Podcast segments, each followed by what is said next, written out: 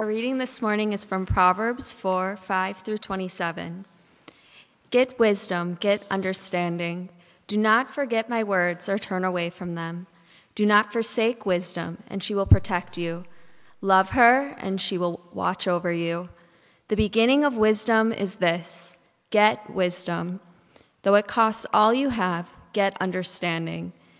Cherish her, and she will exalt you. Embrace her, and she will honor you. She will give you a garland to grace your head and present you with a glorious crown. Listen, my son, accept what I say, and the years of your life will be many. I instruct you in the way of wisdom and lead you along straight paths. When you walk, your steps will not be hampered. When you run, you will not stumble. Hold on to instruction, do not let it go. Guard it well, for it is your life. Do not set foot on the path of the wicked or walk in the way of evildoers. Avoid it. Do not travel on it. Turn from it and go on your way. For they cannot rest until they do evil. They are robbed of sleep till they make someone stumble. They eat the bread of wickedness and drink the wine of violence. The path of righteous is like the morning sun, shining ever brighter till the full light of day. But the way of the wicked is like deep darkness. They do not know what makes them stumble. My son, pay attention to what I say. Turn your ear to my words. Do not let them out of your sight. Keep them within your heart, for they are life to those who find them and health to one's whole body. Above all else, guard your heart, for everything you do flows from it. Keep your mouth free of perversity. Keep corrupt talk far from your lips. Let your eyes look straight ahead Fix your gaze directly before you. Give careful thought to the paths for your feet and be steadfast in all your ways. Do not turn to the right or the left. Keep your foot from evil. Proverbs 4 5 through 27. This is the word of the Lord. Thanks be to God.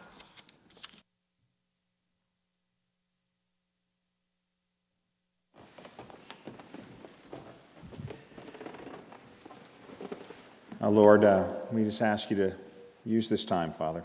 Speak to us. We open our hearts to hear from you. In Jesus' name.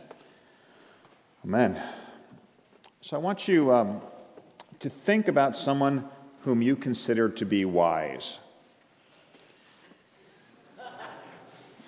Now, I mean a real person. Gandalf is kind of real to me, but he's actually a fictional character. But I want you to think about somebody who really has a, tremendous amount of wisdom. Can you think about somebody like that in your mind? What is it about them that makes you think they're wise or feel that they're wise?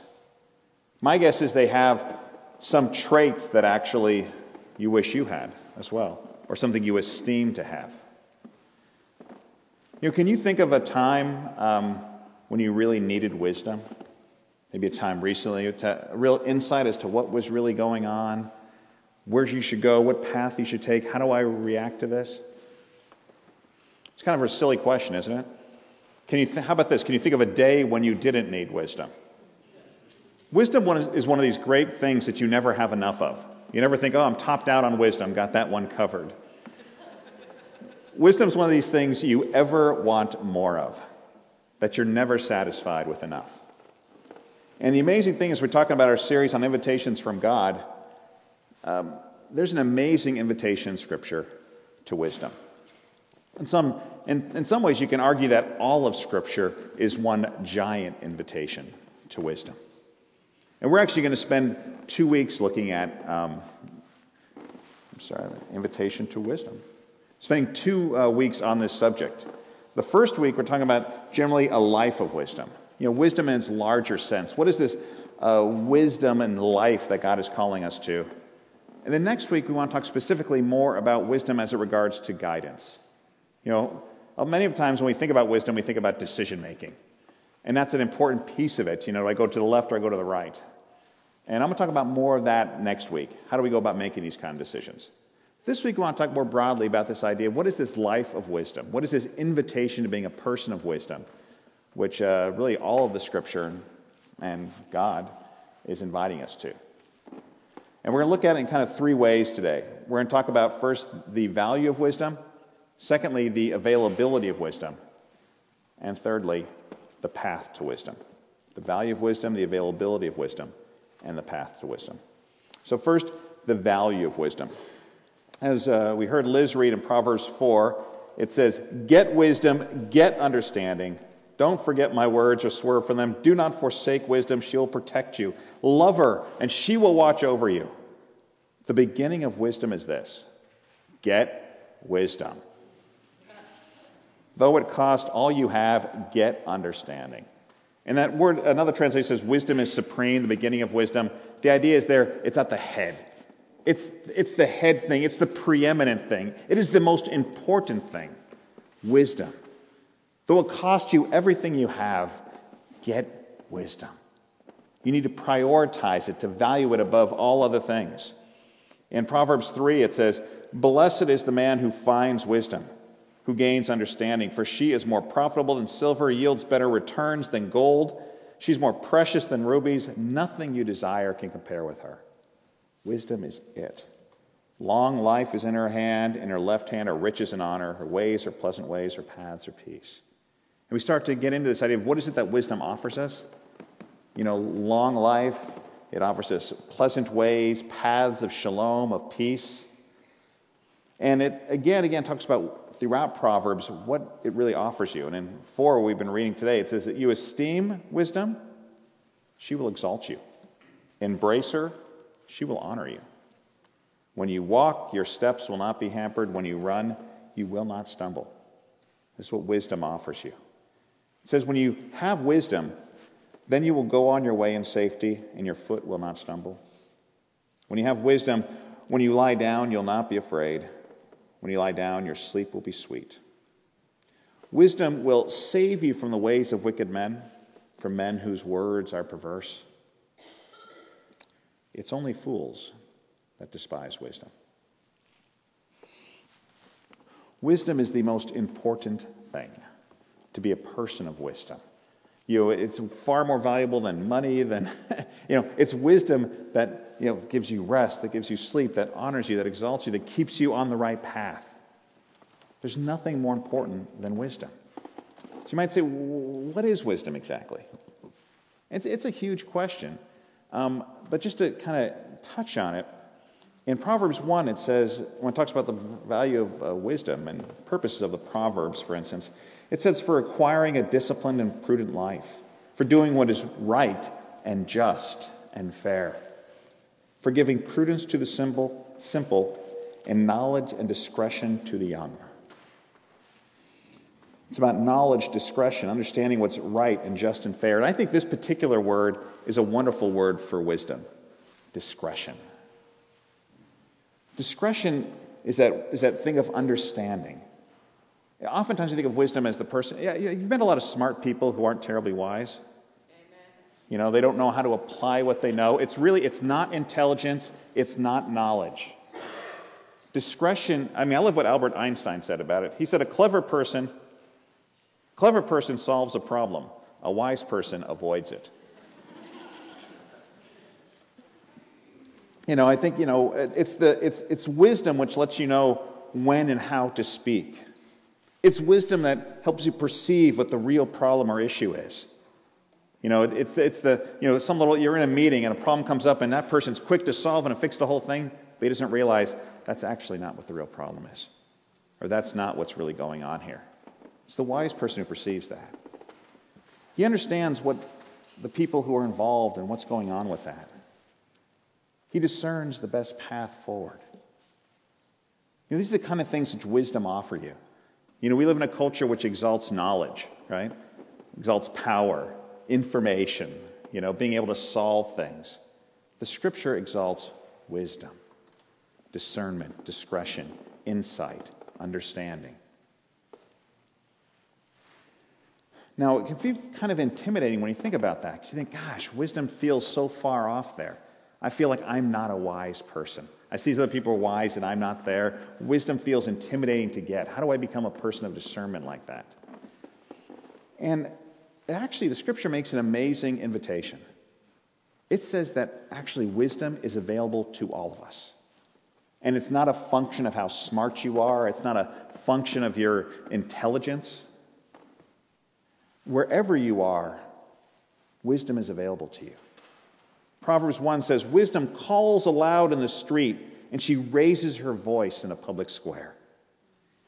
Wisdom is not hidden. I think oftentimes we think of wisdom as being almost hidden, like God's trying to, like it's some kind of box we can't access. At least know from the scripture standpoint, it is anything but. It is standing up in the middle of a street where no one can miss it. It's not hidden from anyone. I love what it says in Proverbs 9, which is amazing. It sort of sums up these first nine chapters, which transitions in the book of Proverbs. But it says, Wisdom has built her house, she's hewn out her seven pillars, she's prepared her meat, mixed her wine, and she set her table. And then she sent out her maids and she calls from the highest point of the city. What's the point of that? You're the point of the city where no one can miss it. Right? You are, you are up there, you're at the highest point, and they are calling out, right? Let all who are simple come in here. She says to those who lack judgment, Come, eat my food, drink the wine I've mixed. Leave your simple ways, and you will live. Walk in the way of understanding. It can be a bigger picture of availability. I've set a table out for you. Food, wine, it sits up here. We got people calling out you as you're walking down there. Come and sit. Leave your simple ways. Leave your lack of judgment. Come and have understanding. That's the invitation of Scripture. I don't care who you are or where you're at, you are invited to the table to eat of wisdom, to gather in, in insight and understanding. The, what Scripture says is the big problem is not that wisdom is not available. The real problem is it's not the only voice you're hearing calling to you. At the end of Acts 9, at the end of, I mean, of Proverbs 9, it has these six verses to start with, and then at the end of it has a parallel six verses, but it's not wisdom calling out to you, it's folly. Same chapter it says, and you see the same structure here. The woman folly is loud. She is undisciplined and without knowledge. She sits at the door of her house on a seat at the highest point of the city. Notice, the same place, right? Highest point of the city. And she's also calling out to those who pass by. She's calling out to those who are straight on their path. And the exact same call let all who are simple come in here, she says to those who lack judgment. Stolen water is sweet, and food eaten in secret is delicious. I actually realized I cut off the bottom verse. And she goes, because they don't realize that actually death is there. And the idea is as you're walking along, folly is calling out to you the same way as wisdom is calling out to you. They both have tables set out. One ends up in complete destruction, and one is the path of blessing. It's not the idea that you can't know what's wise. The issue is, is you need to discern what voice you're listening to. And actually, almost every chapter in Proverbs bounces back and forth between these in different ways. In Proverbs 4, which we just read from, you might have noticed it right in the middle of the chapter. At the same way, it's saying, get wisdom, get understanding, sell everything you have for it. It also says, do not set foot on the path of the wicked or walk in the way of evil men. Avoid it, do not travel on it, turn from it, go your own way. So the idea is that the path of wisdom is sitting right here, but the path of wickedness, the path of folly, you know, if you want to use the path metaphor or the voice calling out to you metaphor, but whatever way you do it, there's two ways. And they're both calling to us. So the key of wisdom, right, is to hear the right call, to hear the call that, of what God's laying out to you. So you might say, well, how, how do I discern that path? What is the path to finding wisdom, to becoming a person of wisdom, to learning to listen to that call? And I think that's a huge discussion in itself. But I want to talk about, from Proverbs 4 in particular, and really these first nine chapters of, of Proverbs, I kind of see four principles that are kind of laid out, uh, that you see kind of hit again and again and again. And so I want to talk about those four principles on the path to wisdom. The first uh, principle you see again and again is to pursue wisdom. It may seem simple, but wisdom is a pursuit. You need to value wisdom above all things.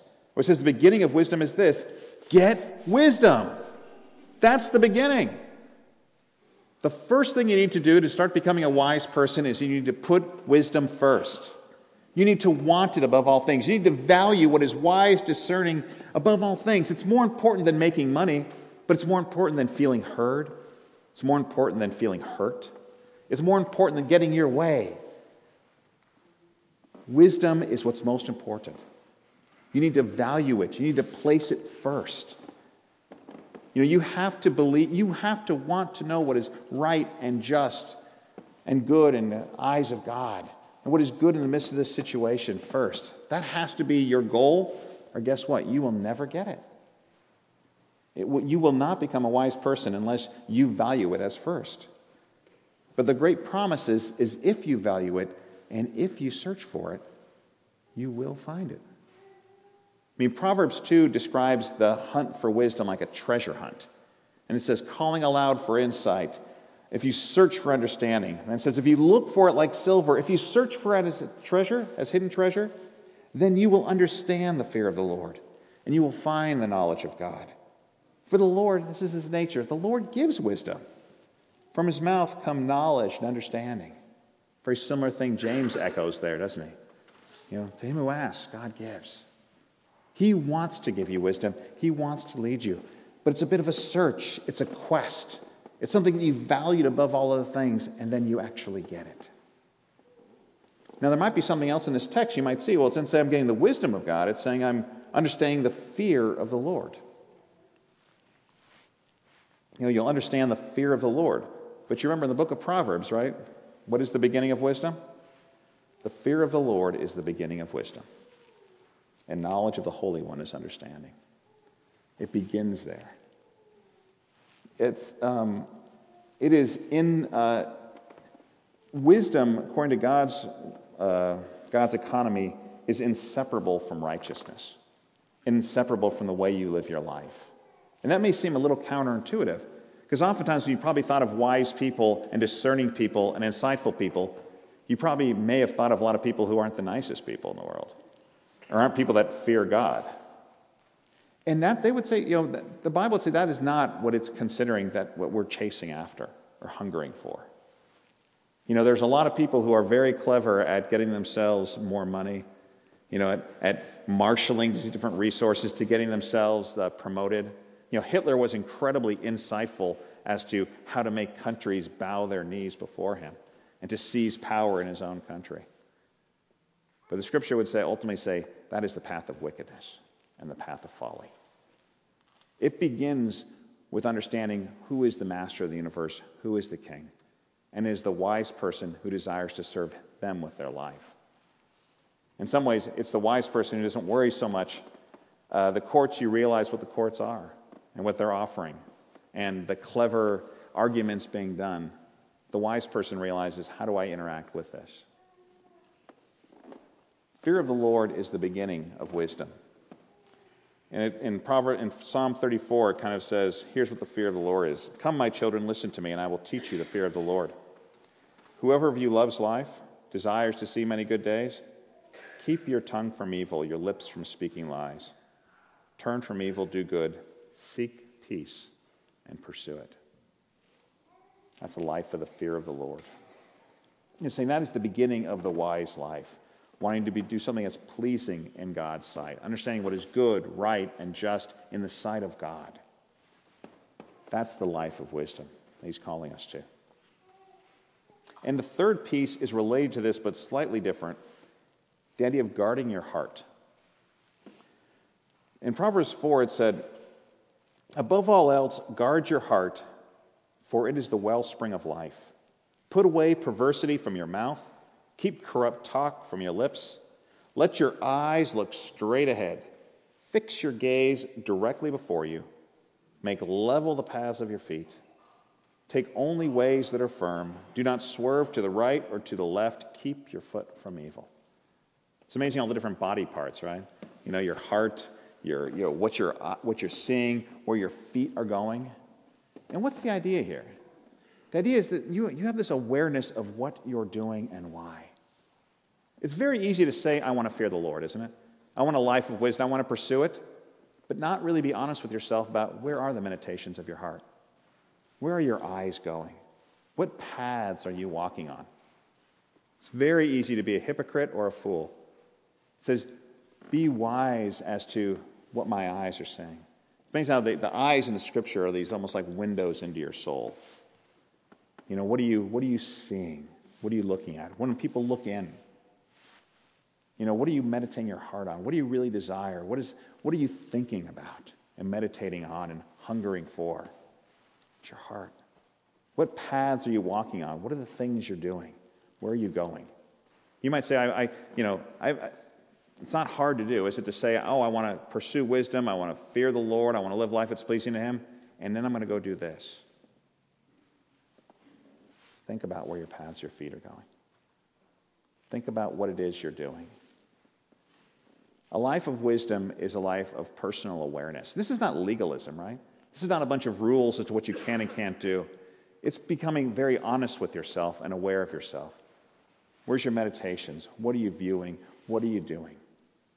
A life of wisdom has that awareness. And I'd say, lastly, on the fourth path, the fourth piece is going to seem very counterintuitive and very specific.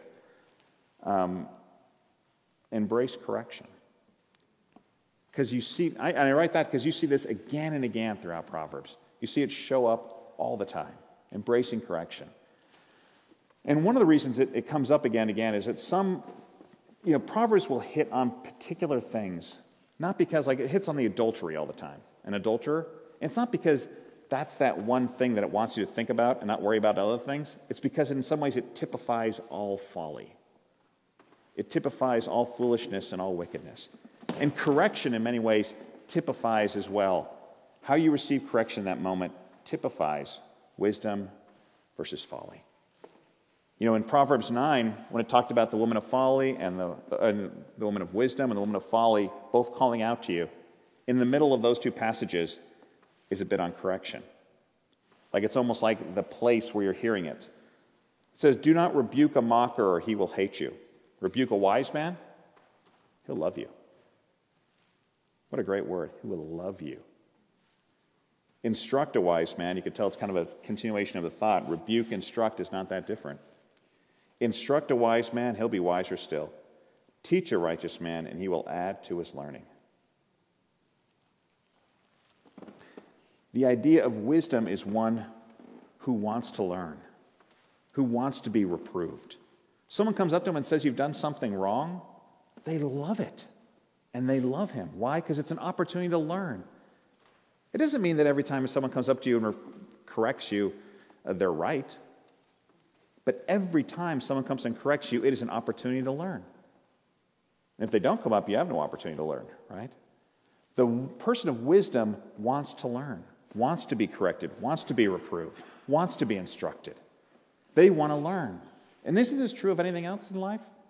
You want to become really good at mathematics. You ever, you know, the student who is able to receive correction able to receive an understanding of what he did wrong, embrace instruction, learns.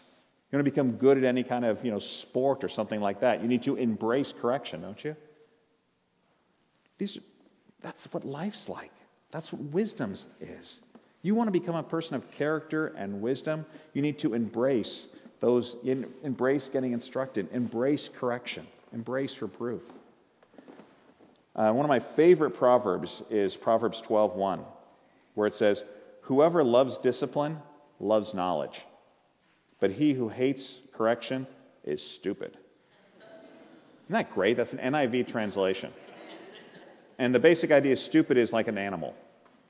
He who hates correction, you're like the beasts. You know, you're like a, a beast that's being whacked like this. You know, part of being a person of wisdom, of being in the image of God, is one who loves it and wants it loves discipline. You know, in Proverbs 1, where it talked about, you know, wisdom calls out in the street, he says, then the problem is, is not that wisdom's not calling out in the street, but that you wouldn't listen to it. It says, if you had responded to my rebuke, I would have poured out my heart to you. I would, this is the Lord's, I would have made my thoughts known to you. But you rejected me when I called, you ignored all my advice, and would not accept my rebuke. So the idea is that God is wanting to pour out his thoughts, pour wisdom into them, but they would not accept rebuke, would not accept correction, would not accept instruction. By the way, it's really hard to speak about this because I'm so bad at it. Tell me, when someone comes up to you and kind of corrects you, do you not hear those two voices? Do you not hear the voice of folly and the voice of wisdom calling out to you? You feel your defensiveness. You feel this need to justify yourself, this need to be right. That is the path of folly. So, can everyone who's got this one down stand up? now, if you're really brave, you'll ask your spouse, How am I doing on that one? And if you're really honest, you say, Can you help me become better at this one? You know, I want to be a person of wisdom. I want a person who hears it and receives it and learns from it.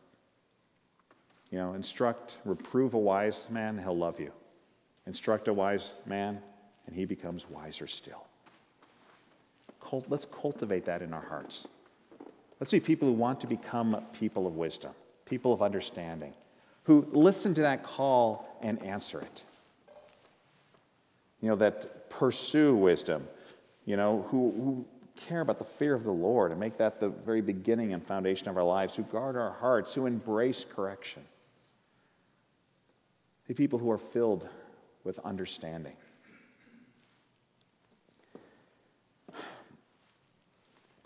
Really, as we sit to have communion today, to me, this is in many ways the beginning of wisdom. I remember the scriptures say Jesus is the wisdom of God in himself, right? And he said, The world through its wisdom did not know him. And God was pleased with the foolishness of his message to shame the wise. And there's in many ways the fear of the Lord, right? We come to him. And I don't know you, when I, when I hear something like this, when I think about what the scripture says about being a wise person, many times it goes through my head how unwise I've been. And how many times I have not pursued it. I have not done the things we know we should do. So that's why it actually begins again and afresh at the table, right? It begins coming to him saying, Here's where I've blown it. Here's where I'm living in this broken world with this broken mind. I'm not a wise person, I'm often a fool. Lord, cleanse me of that, forgive me, renew me. That from this day forward, I want to pursue wisdom. I want to be a person who sees the world as you sees it, as you see it. Understand as you understand it. See people as you see them. In all the craziness and the brokenness of this world, I want to be someone who has your lens on as we look through it. Because he says that that is the most important thing there is. Why don't we take a moment in quiet and confess and prepare our hearts to God to come forward?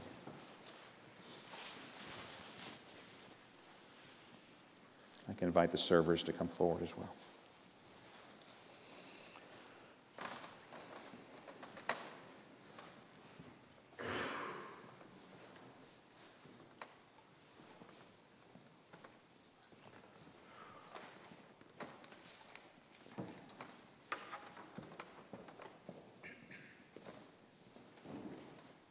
Thank you, Lord, that you see us and know us, and nothing's hidden from your sight.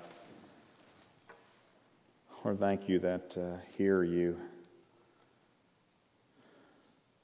come to us to give us your mercy, to cleanse us anew, to forgive us, to anoint us with your Spirit, to further transform us into the people you've made us to be.